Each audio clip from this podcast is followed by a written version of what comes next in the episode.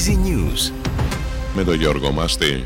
Ο Πρωθυπουργός Κυριάκος Μητσοτάκης, μετά τη Σύνοδο Κορυφή της Βρυξέλλες, δήλωσε ότι το θέμα Μπελέρη είναι κορυφαίο θέμα κράτους δικαίου, δεν είναι διμερές.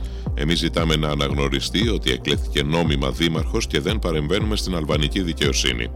Για την οπαδική βία, ο κ. Μητσοτάκης τόνισε ότι όταν παίρνουμε αποφάσεις δεν λαμβάνουμε υπόψη τις δημοσκοπήσεις. Είναι προφανές ότι τα μέτρα που είχαμε πάρει δεν ήταν αρκετά.